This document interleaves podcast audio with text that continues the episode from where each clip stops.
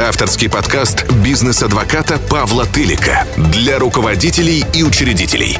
Большинство руководителей бизнесов проигрывают в спорах с государством, так как не знают правил игры, а противник скрывается за щитом неопределенности.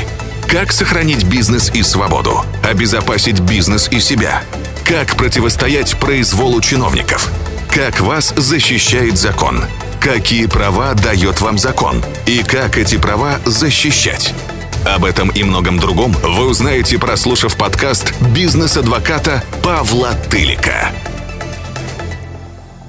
Здравствуйте, с вами на связи бизнес-адвокат Павел Тылик. И сегодня мы с вами поговорим на тему о том, что делать, если вас пригласили в налоговый орган на беседу или для дачи пояснений, а предлагают э, провести допрос. Ну, такая форма фиксации. Ну, сами посудите, да. А какая форма фиксации вот э, по каким-то налоговым правоотношениям, да? Ну, конечно же, только проведение допроса. Другого средства, кроме составления вот протокола допроса, у налогового инспектора вообще-то нет.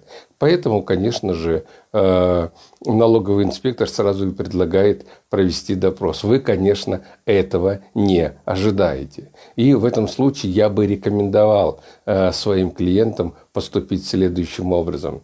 Сказать, сообщить налоговому инспектору, что показания в форме допроса вы давать желаете, но при этом вы бы тогда попросили, чтобы вам выдали повестку, это, ну, это первое. А второе, чтобы, э, что вы будете давать показания только ну, в присутствии своего адвоката или какого-то другого специалиста, юриста э, по нотариально выданной доверенности. Понятно, что вам налоговый инспектор тут же выпишет повестку, согласует с вами дату, когда вы можете прийти. Ну и я рекомендую на встречу с налоговым инспектором ходить всегда. А на этом у меня все. Всем удачи и пока. С вами на связи был бизнес-адвокат Павел Тылик.